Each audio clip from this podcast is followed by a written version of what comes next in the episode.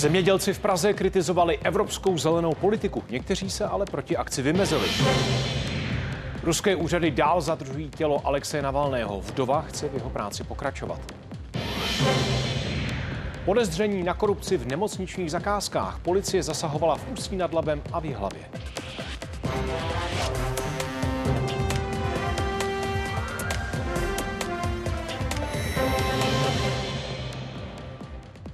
Nový týden a jeho první události přejeme dobrý večer. Za nás oba i za celý tým událostí přejeme dobrý večer a děkujeme, že sledujete Českou televizi. Část zemědělců přijela demonstrovat do Prahy. Jako hlavní důvod označili zelenou dohodu, tedy klimatickou politiku Evropské unie a její dopady. Protestující chtějí, aby vláda celý plán odmítla. Stovky traktorů a další techniku zaparkovali na magistrále. Kolaps dopravy, kterého se metropole obávala, ale nenastal. Ministr zemědělství Marek Výborný řekl, že pořadatelé akce mají politické cíle a vláda se podle ní snaží snižovat byrokracii a regulace.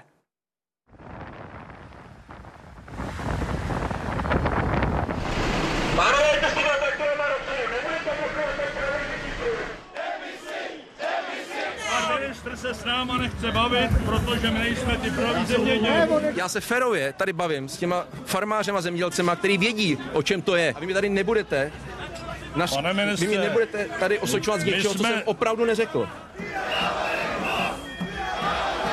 Tady ty planý hesla opravdu, který tady řvou nějaký různý šamany s těma bubínkama, je prostě opravdu věc, která prostě proti nám ty lidi spíš budí. Tenhle protest nám byl jako ukraden. Velké zemědělské organizace se od dnešní akce už předem distancovaly. Chystají vlastní. Šéf resortu s nimi chce dál jednat. Hlavní část protestů na průtahu Prahou skončila po 15. hodině, kdy stroje odjeli. Na Prahu ještě v noci. Zemědělci z Ústeckého kraje se sjíždějí už kolem druhé hodiny u Lovosic. Před špičkou, to znamená před 6 hodinou, bychom chtěli stát eh, na Těšnově před ministerstvem zemědělství.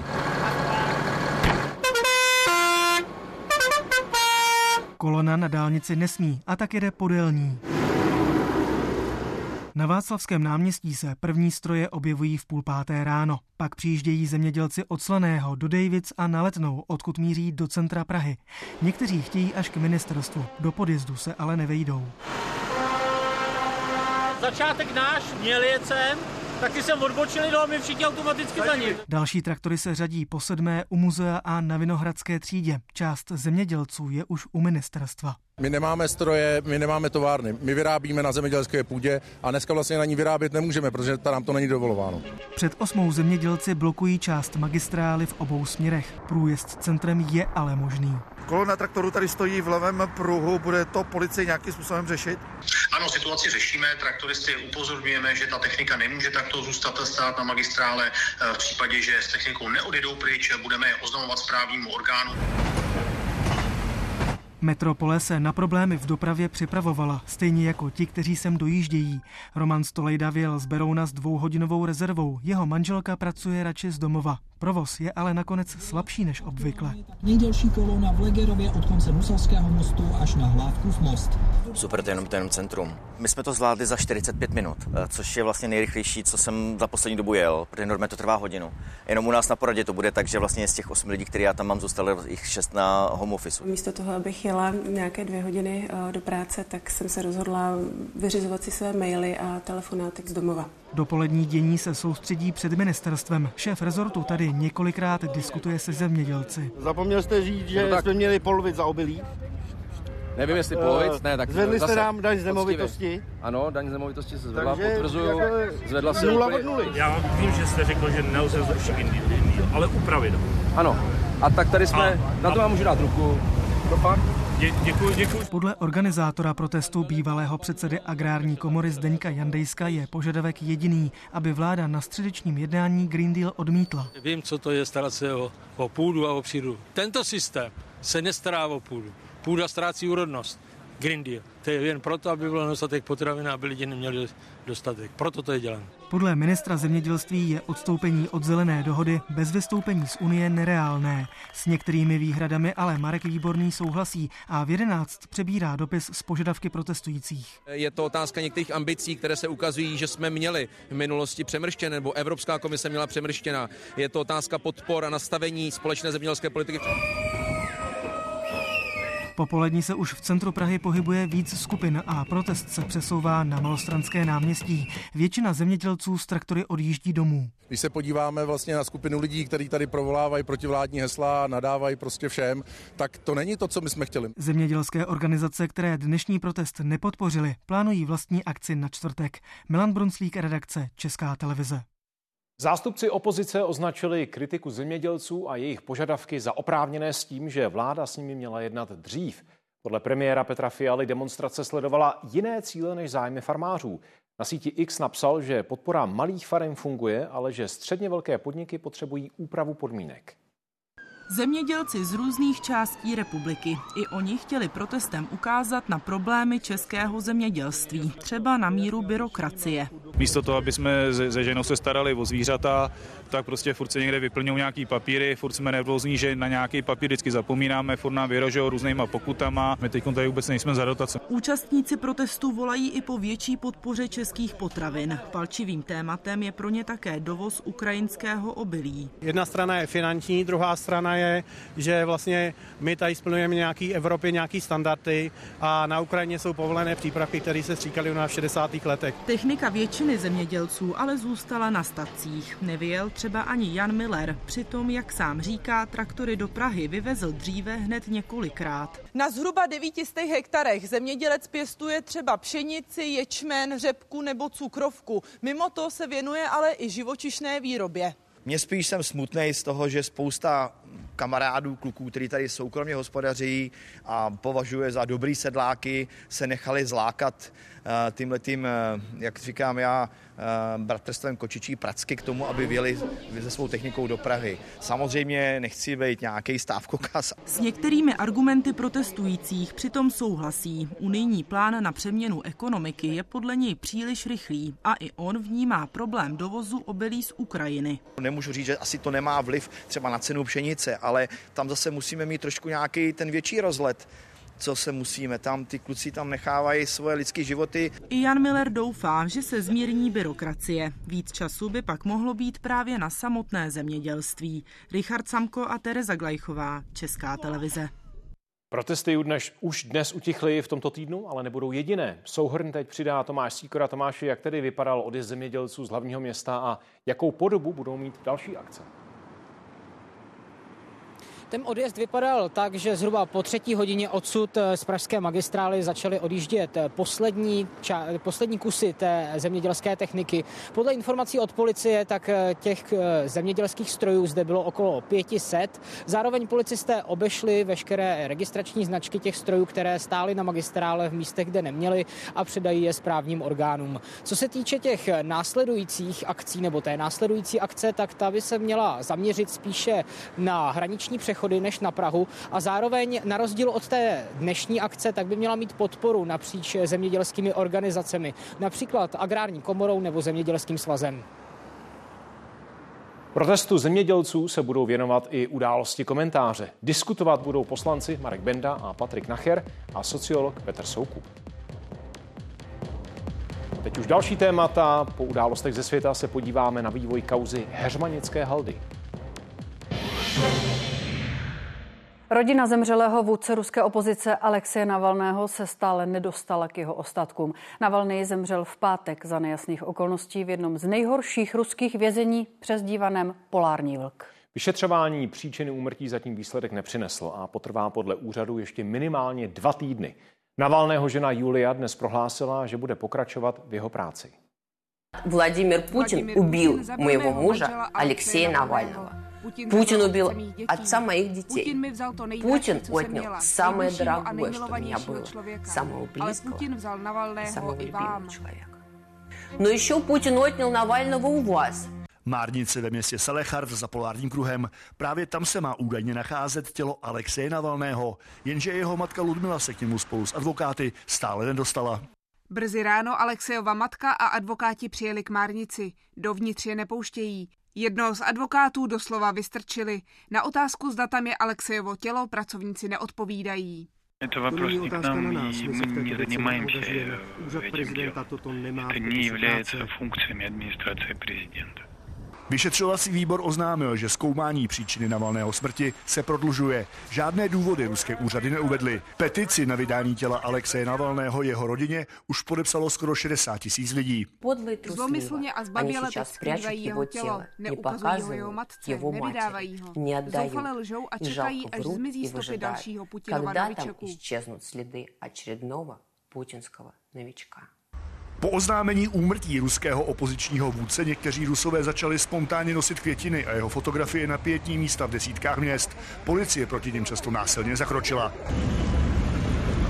Podle projektu OVD Info, který monitoruje zásahy proti odpůrcům režimu, zadržela policie od pátku zhruba 400 lidí. Přesto akce k památky Alexeje Navalného pokračují tady v Rusku v omezené míře dál. Z Moskvy Karel Rožánek, Česká televize. Navalného smrt byla jedním z témat bruselské schůzky unijních ministrů zahraničí. Zúčastnila se jí totiž právě i Julia Navalná. Jednání sledoval Petr Obrovský. Petře, plánuje 27. v reakci na poslední dění nějakou společnou akci? Je to velmi pravděpodobné, už v minulosti totiž Evropská unie uvalila sankce na osoby v mocenské struktuře Ruska odpovědné za persekuci Alexeje Navalného, třeba na důstojníky tajné služby FSB. O možnosti rozšířit postihy dnes mluvil šéf unijní diplomacie Josep Borel, stejně jako o nutnosti vyjádřit solidaritu ruské demokratické opozici. Český ministr Jan Lipavský řekl, že setkání s Juliou Navalnou bylo lidsky velmi silným okamžikem, politici vyjádřili soustrast a taky jí věnovali potlesk ve stoje. Byla to osobní eh, výpověď, ale samozřejmě eh, hluboce politická v tom smyslu, eh, že mluvila o, o svém zavražděném manželovi a, a jeho politickém odkazu. Já myslím, že by bylo dobře, aby Unie učinila kroky, které, které dokáže, na kterých se dokážeme shodnout, a, ale to bude vyžadovat nějakou, nějakou práci.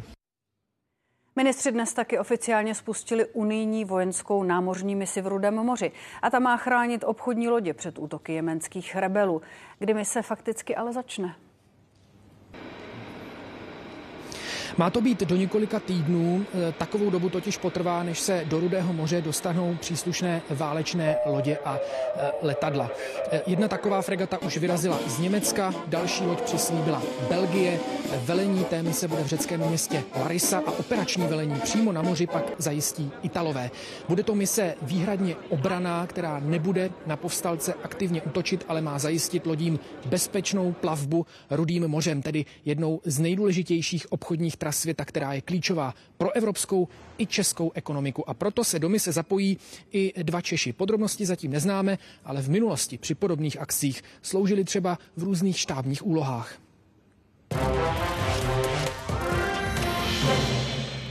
Problémy na Heřmanické haldě se dál rozšiřují. Jde o jednu z největších výsypek z černouhelných dolů v Česku. Dosahuje výšky 30 metrů. Na konci 90. let začala prohořívat. Teď se halda dostala ke kalové nádrži s nebezpečnými chemickými látkami, které se na ní taky vyvážely. Heřmanický odval hoří už desítky let, v poslední době ale rychleji. Teď se přiblížil ke kalové nádrži s chemickým odpadem. Byla zaznamenána jednak v blízkosti Jižní hráze a pak také budově na východní hrázi. Že jsou zde uložené chemické odpady z koksoven od roku 1970 do roku 1997 a dále jsou zde uložené ropné produkty z chemopetrolu a kyanidové vody z Ostramo. Přesný obsah nádrží zkoumá inspekce životního prostředí. Následně bude třeba vyřešit, kdo materiál zlikviduje. Státní podnik Diamo není vlastníkem toho obsahu a není vlastníkem ani pozemku.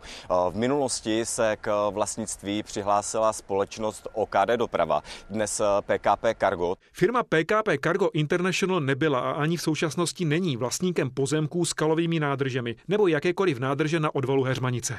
Do spodních vod a ovzduší přitom unikají znečišťující látky. Okolí haldy se nacházejí studny, jsou pravidelně nacházeny překročené limity jak aromátů, tak těžkých kovů. Stanice měřící kvalitu ovzduší v okolí Heřmanické haldy jsou tři, například v Hrušově a v Radvanicích. Hodnoty rakovinotvorného benzoapyrenu jsou na nich pravidelně překračovány přibližně trojnásobně. A pokud mám přesvědčovat občany Ostravy, že nemají topit v kotlíkách, tak i stát musí příkladem a nemůže mít tady hořící haldu. Státní podnik Diamo Heřmanickou haldu sanuje 22 let, problémy ale stále přibývají. Ministerstvo průmyslu a obchodu má městu tento týden předložit harmonogram řešení celé lokality. Pavla Daňková, Česká televize Ostrava. Policisté z Národní centrály proti organizovanému zločinu zadrželi celkem 10 lidí kvůli podezření z korupce při nákupu zdravotnického materiálu pro nemocnice. Podle informací České televize zadrželi například ředitele krajské zdravotní, která v Ústeckém kraji spravuje sedm největších nemocnic. Spolu s ním i obchodního náměstka. V krajské zdravotní se mimořádně sešlo představenstvo společnosti a před budovou je Petra Musilová. Petro, a vedení před malou chvílí odvolalo ředitele krajské zdravotní Petra Malého. Jak to zdůvodnilo? Členové představenstva o tom odvolání hlasovali jednomyslně a podle jejich předsedy Ondřeje Štěrby s tím, co od policie o případu vědí, ani nemohli jinak. Odvoláním ředitele se prý snaží chránit krajskou zdravotní a také postupovat s péčí řádného hospodáře. Celý ten případ dozoruje úřad Evropského veřejného žalobce a podle něj se týká organizované skupiny, která se snažila manipulovat zakázky na zdravotnické vybavení a materiál tak, aby je získala vždy předem dohodnutá zpřátelená firma. Policie tu škodu odhaduje na 25 milionů korun. Jak bylo řečeno, krajská zdravotní je největším poskytovatelem lékařské péče v Ústeckém kraji. Pacientů by se ale současná situace neměla dotknout je, od, je ovlivněna administrativa, především v této budově, což je logické, protože už od včerejšího rána poskytujeme součinnost NCOZ policii a zaměstnanci mají omezený nebo, nebo minimální přístup do těchto prostor. Eh, mohu pouze sdělit, že náš útvar dnešního dne provádí úkony trestního řízení, nicméně více informací v tuto chvíli nebudeme poskytovat.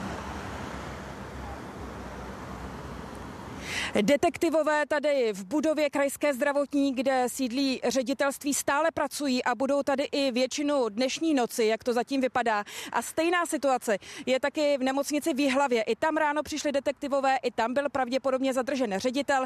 Péče v nemocnici zatím probíhá bez omezení, ale administrativní pracovníci se nedostanou do části budovy, kde sídlí vedení. My jsme to jako běžní zaměstnanci zjistili tak, že jsme přišli ráno do práce a nedostali jsme se, to znamená, ředitelství je dneska vlastně uzavřené, jak pro veřejnost, tak pro zaměstnance, ale pro pacienty se určitě nic nemění. Oppenheimer dál válcuje filmové ceny. Teď ovládl ty, které udílí Britská akademie filmového a televizního umění. Mezi nejvíce oceňovanými byli také chudáčci Jorgose Lantimose. Mužské herecké kategorie opanovala dvojice Robert Downey Jr. a Killian Murphy. The BAFTA for Best Actor goes to Killian Murphy for Přes 20 let se držel mimo pozornost filmových akademiků. Až teď ve svých skoro 50 letech zažívá skromný introvert z Irska herecký vrchol. Oppenheimer was this colossally naughty, complex character and he meant different things to different people and You know, one man's monster is another man's hero. Dokáže zahrát obojí. S režisérem Oppenheimera se seznámil u snímku Batman začíná, kde se původně ucházel o roli titulního hrdiny. Nakonec se stal padouchem.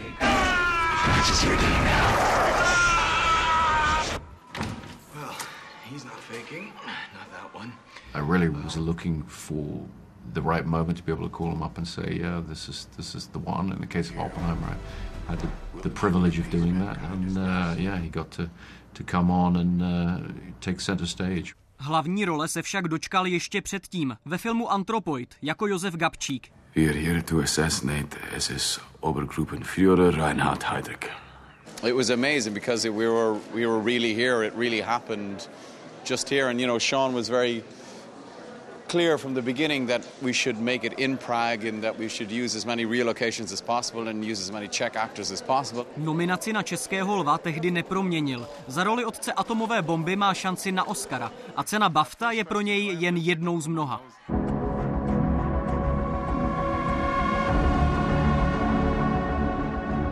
Událostem spojeným s druhou světovou válkou se vrací taky zóna zájmu, co by nejlepší britský snímek. Vypráví o rodině velitele vyhlazovacího tábora. Jeho hrůzy tu divák vnímá pouze zvukem. Také ten britská akademie ocenila.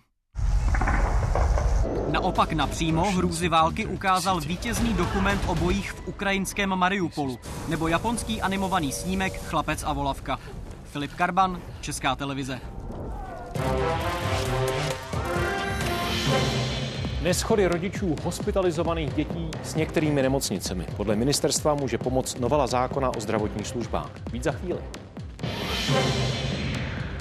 Slavnostní ceremoniál pro Jaromíra Jágra. V hale v Pittsburghu vyvěsili dres s číslem 68.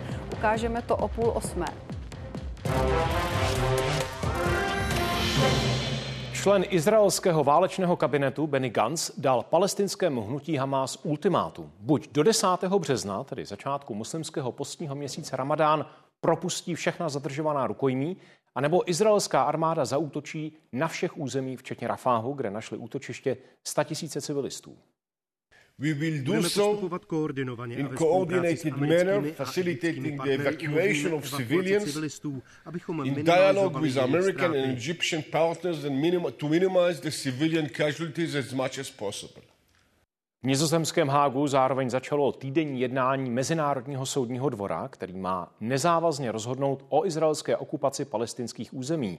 Tribunál o stanovisko v roce 2022 požádalo valné schromáždění OSN. The only solution consistent with international law is for this illegal occupation to come to an immediate, unconditional and total end. As you affirmed 20 years ago, the Palestinian people have the right to self-determination. Česko během dvou let od začátku zavádění protiruských sankcí vydalo téměř 200 výjimek. České televizi to řekl šéf finančního analytického úřadu Jiří Hilmar. Jde hlavně o dodavatele v oblasti jaderné energetiky. Hodnota zmrazeného majetku se podle Jiřího Hilmara stále pohybuje kolem 10 miliard korun. Hotel West End v Mariánských lázních oligarchy Pumpianského, první obstavený majetek v Česku po začátku ruské agrese na Ukrajině. Já bohužel nemůžu to komentovat, protože nejsem opravnená. O udělení výjimek ze sankcí žádali zejména státní a polostátní firmy, a to proto, aby mohly odebírat strategické suroviny nebo komponenty od sankcionovaných subjektů. Jsme udělili od počátku konfliktu necelých 200 výjimek. V naprosté většině případů se jedná o výjimky z oblasti farmaceutického průmyslu a jaderné energetiky. Například Čes dostal třeba výjimku na odběr výrobků společnosti MSA z Dolního Benešova. Firmu ovládal sankcionovaný Dmitrij Pumpianský. Podle pravidel jsme proto požádali FAU o výjimku a v některých případech byla udělena. FAU prověřuje i majetky rodinných příslušníků sankcionovaných lidí. Jde například o ruského ministra školství Sergeje Kravcova, figurujícího na sankčním seznamu EU. Majetek jeho rodiny ale dosud zablokovaný nebyl. Od začátku ukrajinského konfliktu se Kravcovovi rodiče už dvou nemovitostí zbavili. Je třeba rozlišovat případy, kdy ten rodinný příslušník ten, tím majetkem disponuje uh, již delší dobu. FAU a ministerstvo zahraničí prověřují podle informací ČT i další kandidáty na český sankční seznam. Jde například o karlovarský luxusní hotel Ulrika v majetku Ruské republiky Tatarstán. Ti vlastně majitelé jsou z toho Tatarstánu, že? Jak to je? Tak ti sem nějak jezdí? Ne, ty sem nejezdí už od doby, co je covid. Úředníci analyzují i ruskou státní společnost Medicínský centr, vlastnící další karlovarský hotel Moskevský dvůr. Finanční analytický úřad, který se zabývá rozkrýváním ruského majetku, má na tento rok posílený rozpočet. Někteří poslanci volají i po personálním posílení. V současnosti se sankční agendou zabývá zhruba 30 lidí. Jiří Hinek, Česká televize. Zpráva železnic zahájila kompletní rekonstrukci nádražní budovy ve Františkových lázních. Přijde na 250 milionů korun a trvat má rok a čtvrt. Cílem je vrátit původně secesnímu objektu historický vzhled a zároveň modernizovat prostory pro cestující a obsluhu stanice. Na opravu město čekalo několik let. Je to opravdu součást těch projektů, kde se snažíme obnovit původní historické dědictví. České železnice, krásné historické budovy. V rámci rekonstrukce odbavovací haly restaurátoři opraví také trojici vitráží z poloviny 60. let minulého století. Bývalý premiér Petr Nečas neuspěl s dovoláním k nejvyššímu soudu. Usiloval o zrušení trestu za to, že křivě svědčil ve prospěch své manželky Jany, dříve Naďové. Soud ho potrestal podmínkou a 100 tisícovou pokutou. V prosinci byl politik odsouzen ještě v kauze tzv. trafik pro poslance ODS. Peněžitý trest mu soud zvýšil na milion korun. Petr Nečas je prvním pravomocně odsouzeným českým expremiérem. Podobný skok, jako když po fotografii přišel film, tak mluví někteří odborníci o nové modelu umělé inteligence společnosti OpenAI. Textové zadání umí proměnit v realisticky vypadající videa. Podle některých odborníků převratný krok, podle jiných především potenciálně silná zbraň v rukou propagandistů anebo dezinformátorů. Jedna z ukázek zadání pro umělou inteligenci.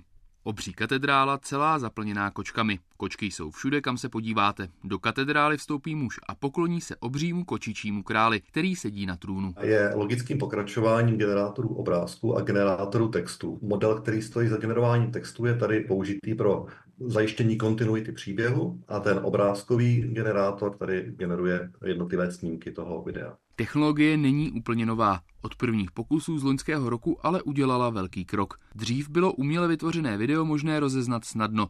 Třeba tady je na první pohled jasné, že tohle se nestalo. Teď už jsou ale modely tak propracované, že vypadají jako zachycená realita. Já si myslím, že to bude eh, jeden ze základních nástrojů budoucnosti pro veškeré tvůrce video obsahu. Jenže to představuje i riziko, že technologii někdo zneužije. To riziko je obrovské a čím sofistikovanější ty nástroje budou, tím větší možnost ovlivňovat eh, chování a volby lidí všude po světě ty režimy mít budou. Podobné obavy mají i zákonodárci ve Spojených státech a chtějí proto schválit přísnější pravidla pro umělou inteligenci. Na jejich podobě se ale zatím neschodli. Nové regulace plánuje i Evropská unie. Takzvaný akt o umělé inteligenci by měli politici schválit za dva roky. Jenže technologie nečeká a zdokonaluje se stále rychleji. Rozeznat realitu od fikce tak bude v dalších letech čím dál těžší. Václav Vohlídal, Česká televize. Číňané letos v období oslav lunárního nového roku cestovali víc než před pandemí covidu. Během osmidenního volna, které skončilo včera, podnikli skoro půl miliardy vnitrostátních cest. BBC ale upozornila, že průměrné výdaje za tyto cesty oproti době před covidem klesly. Mnohé nemocnice nedodržují metodiku ministerstva zdravotnictví ohledně pobytu rodičů s dětmi. Podle odhadů Českého helsinského výboru se to týká zhruba poloviny zařízení. I proto chtějí nemocnice vyzvat k podpisu nového memoranda. Pomoc by mohla i novela zákona o zdravotních službách. Lékařské péče v pražské Tomajerově nemocnici si váží. Jejího desetiletého syna tam přivezla sanitka s akutním zánětem slepého střeva. Už to bylo jakoby hodně v pokročilé fázi, takže, takže mu šlo o život. Opravdu mi ho zachránili. Její syn zůstal v nemocnici 16 nocí. Ani jednu tam s ním nestrávila společně. Jsem si mohla zaplatit židli, abych tam mohla být až do, ve, do 9 do večera, jinak oficiálně se tam mohlo být jenom do 6. Pro mě to samozřejmě bylo hrozně těžké opustit to dítě a nechat ho tam. Říká, že za židli platila zhruba 200 korun za den. Od nového roku sazebník neplatí.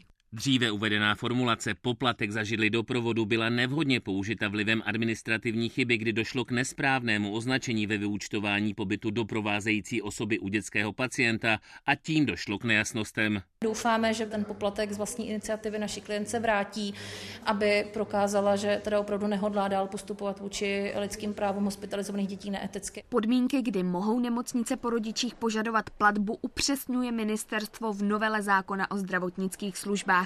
Platit by mohla od příštího roku. A za to, že sedím na žity, tak rozhodně nemůže nikdo vyžadovat žádnou platbu, ale samozřejmě pokud jsou mi poskytnuty například nějaké hygienické pomůcky, tak je tam potom otázka oprávněnosti Česká legislativa už řadu let, řadu let přiznává právě právo eh, dítěte na přítomnost zákonného zástupce a to všem dětem až do věku 18 let, ale praxe jednotlivých nemocnic eh, tomu tak častokrát neodpovídá. Podle zmocněnkyně pro lidská práva mají často rodiče strach podat na zdravotnické zařízení v takových případech stížnost, zejména ti, kteří vědí, že nemocnici s dítětem znova navštíví. Romana Marková a Kateřina Golasovská, Česká televize. Mimořádná podsta pro nejznámějšího českého hokejistu. Klub Pittsburgh Penguins ocenil Jaromíra Jágra. Slavnostně vyřadil jeho dres s číslem 68. To už by tak v budoucnu neměl nikdo nosit. Jágr v Pittsburghu strávil 11 let a s týmem dvakrát vyhrál Stanleyův pohár. Klub mu za odměnu během předzápasového ceremoniálu vyvěsil dres ke stropu haly. Jágr se stal teprve třetím hráčem v historii Penguins, kterému se takové pocty dostalo. Bob Johnson always said, Coach Bob Johnson vždycky říkával, dnes je today it's a great day for hockey. I'm gonna use it, I'm gonna change it a little bit, I'm gonna say today it's a great day for me.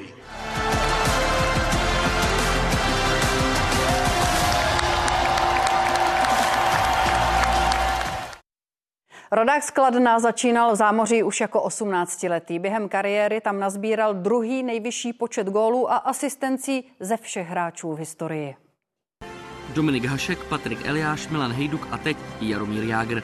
40 českých hokejistů, která se od svých klubů zámořské NHL dočkala největší pocty. Jejich číslo už v týmu neoblékne žádný jiný hráč. V Pittsburghu pod střechou zamířila tradiční 68, kterou si Jágr vybral jako připomínku invaze vojsk Varšavské smlouvy. Nejproduktivnější Evropan historie NHL vstoupil do ligy v roce 1990 právě v dresu Penguins. V klubu strávil následujících 11 sezón.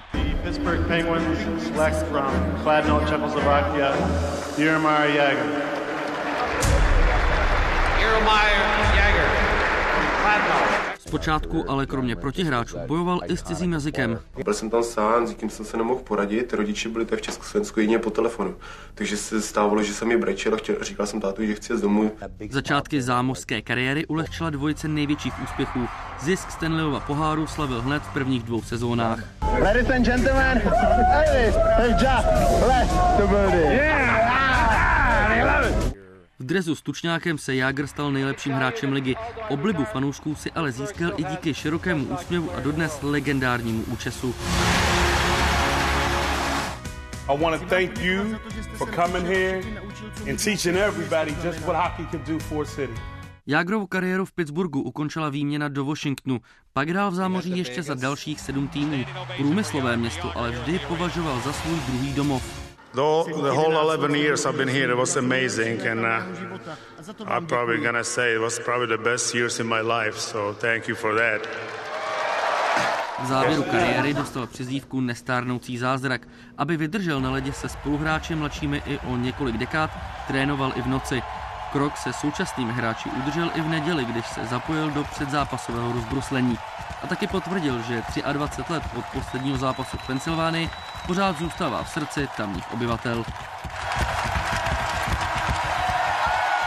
Jan Řápek, Česká televize.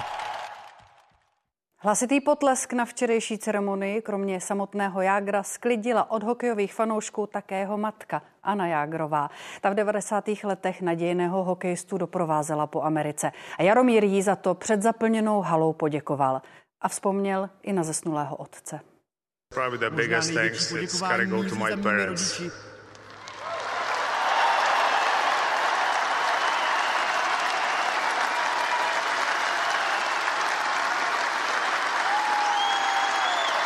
I gotta say thanks to my dad, and he passed away last year, but I know he's watching.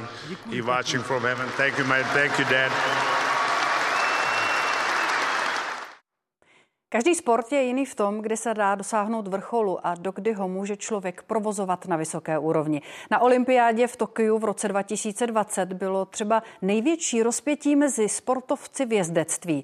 Na vrcholné úrovni závodil 20-letý i 660-letý závodník. A podobný rozsah měla i sportovní střelba 15 až 58 let.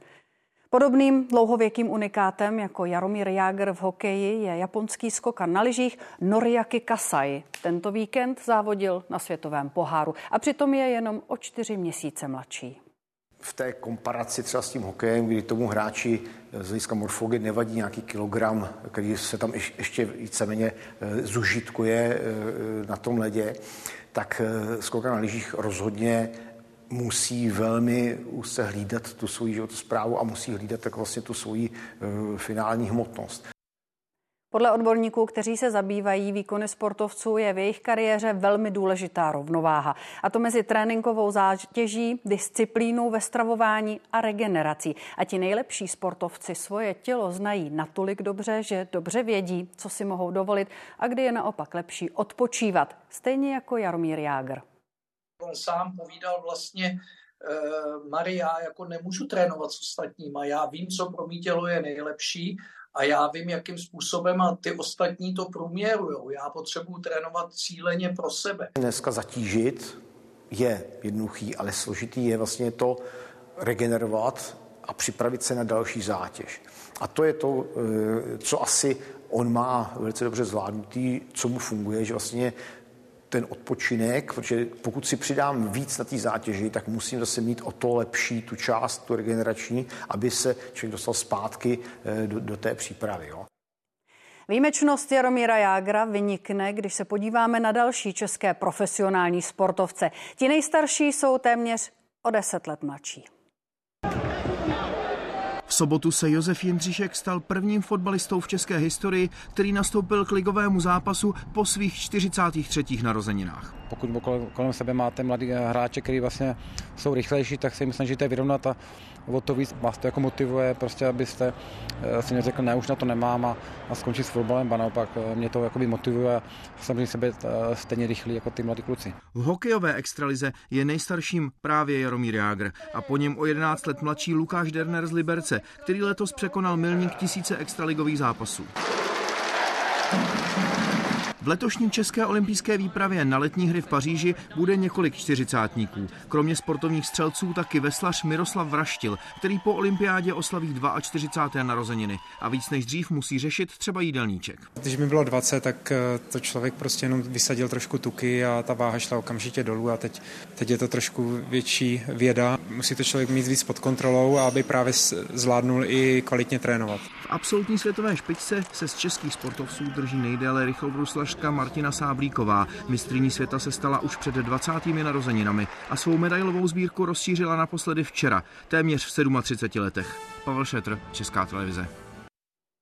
Tolik ke sportovním úspěchům, události ale samozřejmě pokračují. Za chvíli se podíváme na to, jak funguje systém elektronických přijímaček těsně před jeho uzavřením. Ruská armáda tvrdí, že její jednotky již zcela obsadily areál koksovny v ukrajinské Avdijivce. Na budově závodu vojáci vyvěsili ruské vlajky. Ukrajinské jednotky nicméně budují obrané pozice nedaleko města a připravují se na zbrzdění ruské ofenzivy. Moskva pokračuje i ve vzdušných útocích. Vrchní velitel ukrajinských ozbrojených sil oznámil, že se na východě země podařilo sestřelit dvě ruská letadla. Právě východ Ukrajiny je častým cílem ruského bombardování, včetně tamního největšího města Charkova. Příští stanice škola. Hned nad nástupištěm se v malých třídách tísní žáci. To, co zní jako absurdní dětská představa, je v Charkově každodenní realita. Město stálo hned na počátku invaze v cestě ruské armádě. Už tehdy se zrodila myšlenka, že se tu školy budou muset přesunout do podzemí. І в метро наші вчителі, психологи, вихователі ну, намагалися дітей, ну, по-перше, відволікти від obstavin zovnějších. Charkov leží necelých 35 kilometrů od ruských hranic. Děti tu sirény varují před útoky i víc než desetkrát za den. Otupili a válku ani nevnímají. U nás не tak často rakety letají. Metro je jedním z nejbezpečnějších míst v Charkově. Momentálně teď dochází děti do škol v pěti stanicích po celém městě. Třídy fungují od loňského září a dochází do nich téměř 2200 dětí obou stupňů základních škol. Do metra chodí každý druhý den a prezenční studium střídají s distanční výukou. No, прикольно, що можна не сидіти, не сидіти вдома, а ходити там у школу, контактувати. Řada dětí klasické vyučování nikdy nepoznala. Doma zůstávají kvůli pandemii i válce už čtvrtým rokem. Izolace se podepsala na těch nejmenších. Škola v metru teď pomohla. Вони вчаться говорити дякую. Вони вчаться говорити dobrý den. Děti se tu učí několik metrů pod zemí. Charkov je podle učitelů vůbec prvním městem na světě, které přesunulo své žáky do metra, aby je ochránilo. Za měsíc Charkov vymyslel, jak výuku zorganizovat, zřídit ostrahu, ventilaci i připojení k internetu. Ve třídách děti takřka nepocítí, že jsou v metru. Машиніст поїзда, розуміючи, що е, значний рух поїзда може заважати дітям, він зменшує швидкість. Město chce zřídit provizorní třídy i na dalších stanicích. Navíc buduje vůbec první podzemní školu na Ukrajině, aby ochránilo svou budoucí generaci, dokud válka neskončí. Z Charková Barbara Maxová, Česká televize. Téměř o 700 tisíc korun přišla žena z Chebska, která se řídila pokyny z podvodné SMS zprávy. Ta se vydávala za její banku. Podvodníci peníze převedli na jiný účet a ve stejný den z něj vybrali hotovost z bankomatu v Praze. Neznámého muže a ženu přitom natočila kamera. Snímky teď policisté zveřejnili.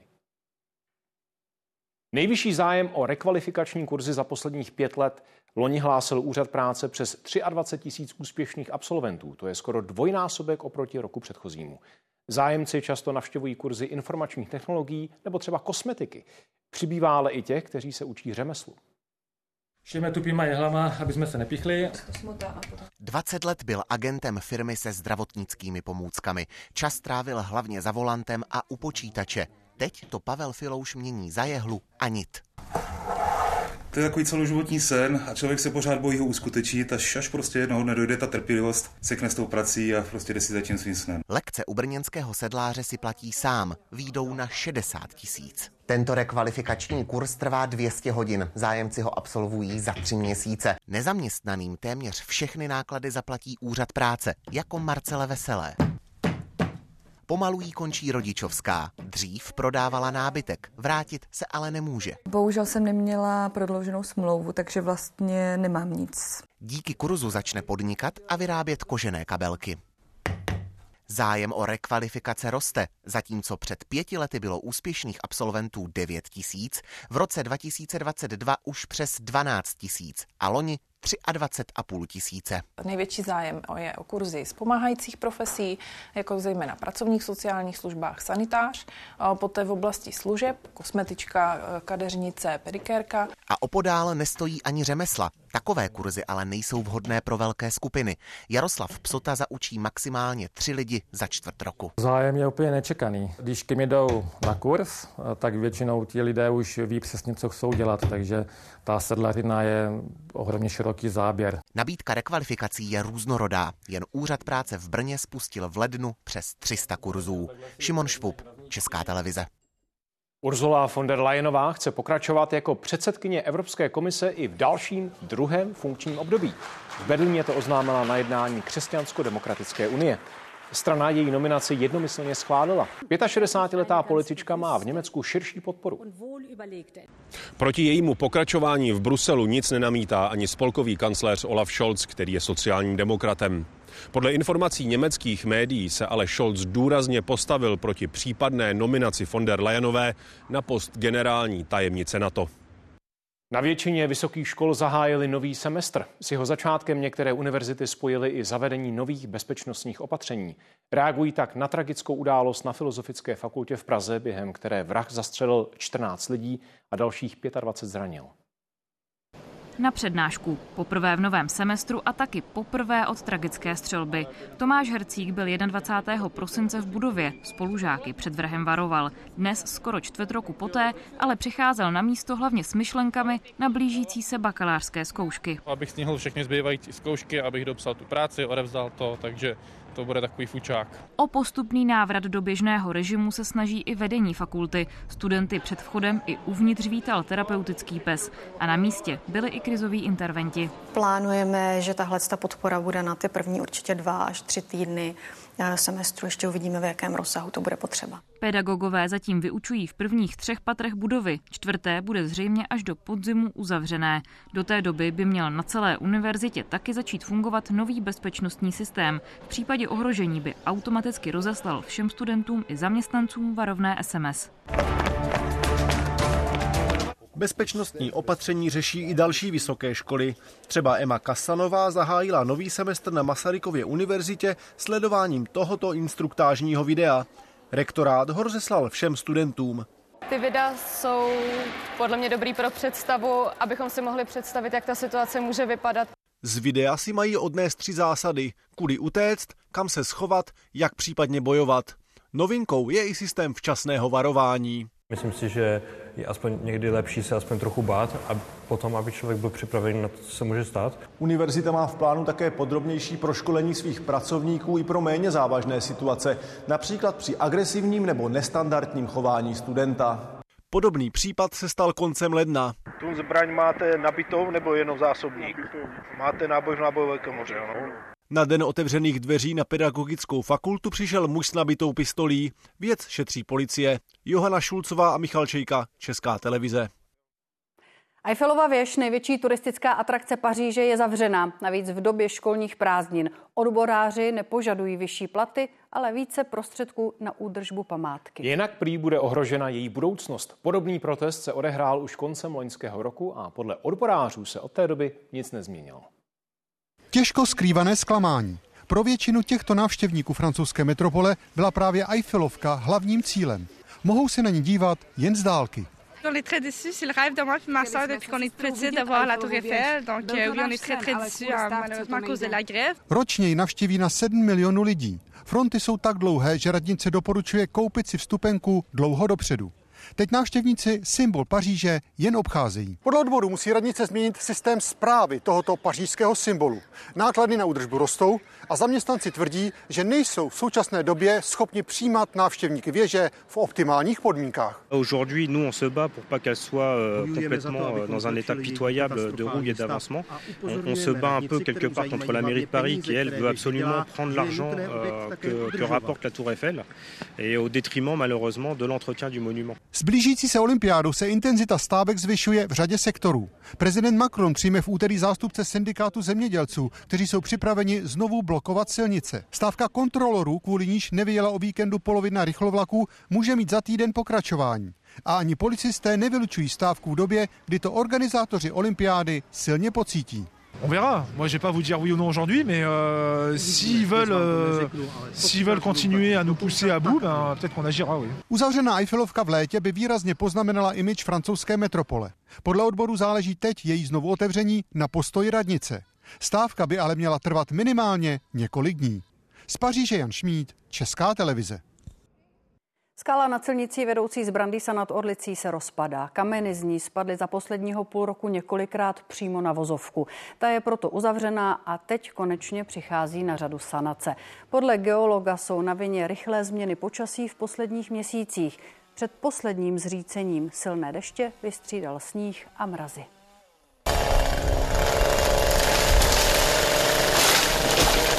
Dnes tady probíhá poslední příprava na sanaci svahu. Čistili tu skálu od náletu. Geolog taky ještě znovu přesně specifikoval ta nejrizikovější místa, která je potřeba odstranit. Celkem tu odtěží na 400 tun kamene. První řízený odlom začne už zítra. Devátáci a žáci, kteří míří na víceletá gymnázia, mají zítra poslední příležitost podat přihlášky na střední školy. Portál, přes který je můžou posílat elektronicky, byl odpoledne dvě hodiny znovu nedostupný. Problémy doprovázely i náběh systému. Spuštění na začátku února Cermat odložil o den a půl kvůli hrozbě úniku dat. Více informací doplní Denisa Kotková. Deniso, co mohlo za dnešní výpadek? Tentokrát to nebyla chyba Cermatu, tak jako na začátku. Eh, šlo o problém v takzvaných základních registrech, ze kterých ten přihlašovací systém právě přijímá základní citlivé údaje o uchazečích, jako jsou třeba jejich adresy nebo rodná čísla. A podle digitální informační agentury, která má tyto registry eh, na starost, eh, došlo k tomu, že při údržbě, síťové údržbě, tedy nastala chyba, kterou se ale podařilo opravit a zhruba zhruba od půl páté by zase mělo být možné se bez problémů elektronicky na střední školy přihlašovat. Já jsem to ostatně kontrolovala ještě krátce před naším vstupem na tom portálu dipsy.cz a zdá se, že by všechno tedy mělo být v pořádku. Co je ale důležité zmínit, tak ta dnešní chyba nebyla nějak zapříčiněna velkým náporem nebo přetížením, takže není třeba se obávat, že během toho zítřka by právě tento důvod mohl vést k nějakým dalším výpadkům. Ten nápor je ostatně už zřejmě za svým vrcholem, protože v tuhle chvíli má elektronicky podanou přihlášku na 120 tisíc dětí, což je asi 90% všech uchazečů. Ti, kteří to tedy ještě neudělali, mají čas eh, do zítřejší půlnoci. Cermaty ale vyzývá k tomu, aby to nenechávali na poslední okamžiky, poslední hodinu, ne minuty, eh, protože stále ještě eh, existuje riziko kybernetických útoků a s ním spojené možné výpadky. Byť kybernetické útoky nebo kybernetickým útokům čelil ten systém i na samotném samotném začátku a výpadky je nedoprovázely. Proč koupil stát benzínky, strategický zájem nebo vyhozené peníze? Nové dokumenty k nákupu pozemků v Náchodě a možný střed zájmů známého advokáta. Jak snadné je padnout na dno a jak těžké je vrátit se zpět do normálního života. Reportéři ČT ve 21.50 na jedničce. Do Huti Liberty se vrátila stovka pracovníků. Podniku se podařilo zprovoznit kotelny v Rourovně. Do dvou týdnů by měla fungovat i válcovna. V Huti teď pracuje 15 lidí. Nástup většiny zaměstnanců se ovšem znovu odkládá už po osmé. Pracovníci jsou doma od 22. prosince a dostávají celou výplatu. Odboráři jsou se situací nespokojeni. Na čtvrtek proto svolali před Huť protestní akci. Pokud jde o společnost Tamechček, její představenstvo nadále odmítá zvážit úpravu smlouvy o dodávkách elektřiny. A to i přesto, že jsme společnosti předložili konkrétní nabídky podpory nebo dokonce navrhli převzetí elektrárny. Management Tamehu eh, dává k dispozici možnost eh, setkání mezi oběma společnostmi, ale Liberty Ostrava eh, to zcela ignoruje, čemuž Tamech nerozumí. České hory přicházejí kvůli nadprůměrně teplému počasí o návštěvníky. Lidé teď ruší hlavně krátkodobé pobyty a odříkají i zamluvené březnové termíny. Na horách totiž zatím většinu února pršelo. I přes jarní prázdniny tak úbytek návštěvníků pocitují třeba i Krkonoše. Přírodní sníh je jen v nejvyšších polohách. Tahle lanovka s pece pod Sněžkou na vrchol hory umí přepravit až 250 lidí za hodinu. Na Královéhradecku jsou sice jarní prázdniny, ale kabinky jezdí prázdné. Od rána tady prší, to jsou provazy, teď se to trošku lepší, ale hm, pár holanděnů přijde asi, ty, to jsou takový držáci, ale tím to skončilo. Hlavní část zimní sezóny a centrum Pece pod Sněžkou je lidu prázdné. Myslel jsem si, že už to nemůže být horší, ale myslím, že tahle zima nás všechny jakoby překvapila a připadá mi to jako, že teď v únoru začal nějaký konec března nebo začátek dubna. Chybí nejen takzvaní jednodenní návštěvníci, ale i turisté, kteří právě v tuto část sezóny přijížděli na krátkodobé pobyty vnímáme pokles eh, ve všední dny, eh, co se týče rezervací teďka eh, tvořených jakoby na poslední chvíli. Naopak u pobytů objednaných dlouho dopředu se hotelům klienty daří udržet, ovšem jen díky různým zvýhodněním. Nabízejí například doprovodné programy nebo třeba wellness a masáže zdarma. To je ale problém pro lyžařské areály, které tím přicházejí o návštěvníky. Věřím plně, že do Velikonoc vydržíme, ale ty podmínky asi v tuto chvíli nebudou úplně ideální, ale věříme, že přijde ještě zimní počasí v březnu. A tak zatímco velké areály ještě odolávají, do potíží se dostávají hlavně rezorty na úpatí hor. Letošní únor tak zřejmě bude patřit mezi vůbec nejhorší měsíce zimní sezóny za posledních několik let. Erik Kneifl, Česká televize. Před stolety se v Českém Těšíně narodil filmový režisér a scénárista František Vláčil, autor filmů Markéta Lazarová, Údolí včel nebo Stíny horkého léta. Později se s rodinou přestěhoval do Frýdku místku. V obou městech by režisérův pobyt měli ještě letos připomínat pamětní desky. V období normalizace nesměl natáčet a věnoval se dokumentu. K hranému filmu se vrátil snímkem Dým bramborové natě s Rudolfem Hrušinským. Hrála v něm i Marie Logojdová. Byl hrozně laskavý, hrozně laskavý a takový, měl takový hluboký hlas, takový, takový konejšivý hluboký hlas, takové moudré oči, které a, a jako já bych pro něj do vody skočila. Jo? On uměl tak nějak, e, nebo aspoň na mě tak působil, že bych pro něj udělala všecko na světě. Protest zemědělců v centru Prahy proberou i dnešní události. Komentáře ve studiu s poslanci Markem Bendou a Patrikem Nacherem a sociologem Petrem Soukupem. Zítra se koná velitelské schromáždění náčelníka generálního štábu Karla Řehky k vyhodnocení hlavních úkolů armády za loňský rok. Události končí, ale další zajímavé pořady České televize právě začínají, tak vám přejeme hezký večer, děkujeme za pozornost a zítra se tady budeme těšit zase na viděnou. Teď už pozvánka na sport a v něm i dvě české legendy s bruslemi na nohou. Více k tomu Barbara Černošková. Dobrý večer. Těmi sportovci jsou rychlobruslařka Martina Sáblíková a hokejista Jaromír Jágr. Pittsburgh na emotivním slavnostním ceremoniálu vyvěsil Jágrův dres s číslem 68 pod strop své arény. No a Martina Sáblíková na mistrovství světa v Calgary rozšířila svou uchvatnou sbírku o další medaily. Podrobnosti nabídneme za chvíli v brankách.